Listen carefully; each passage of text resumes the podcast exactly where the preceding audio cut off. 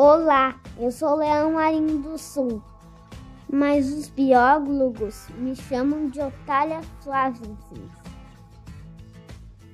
Meu apelido, Leão Marinho, não é à toa. Ganhei por causa dessa juba, presente somente dos machos adultos. Segundo eles, possuo dimorfismo sexual. Ou seja, machos e fêmeas são bem diferentes. Mas no litoral gaúcho, o comum mesmo são os machos adultos, como os aqui. De vez em quando, um jovem pode aparecer na beira da praia. Daí, não vai me confundir com o lobinho do episódio 2.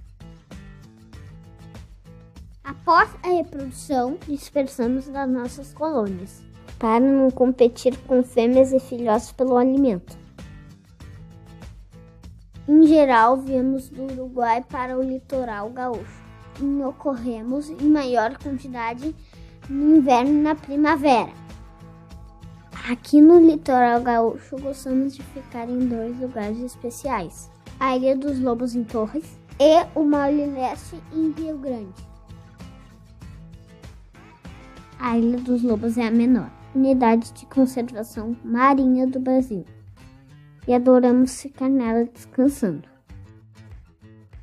Assim como no Mole Leste, em Rio Grande, que é um ótimo local de descanso aqui no litoral gaúcho. Valeu, galera! Abraço de leão. Fui!